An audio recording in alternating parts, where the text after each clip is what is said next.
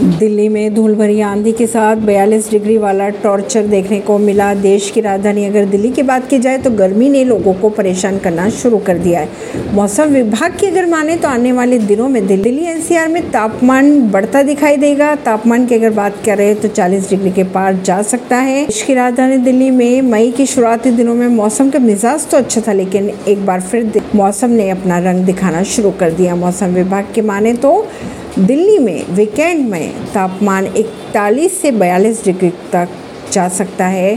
तेज़ हवाएँ चलने की संभावना बनी हुई है। वहाँ अगले हफ़्ते की एक बात करें, एक दिन बारिश देखने को मिल सकती है।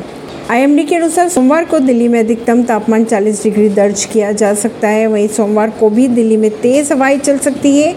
16 मई की अगर बात की जाए तो बादल छाए रहेंगे और हल्की बारिश देखने को मिल सकती है।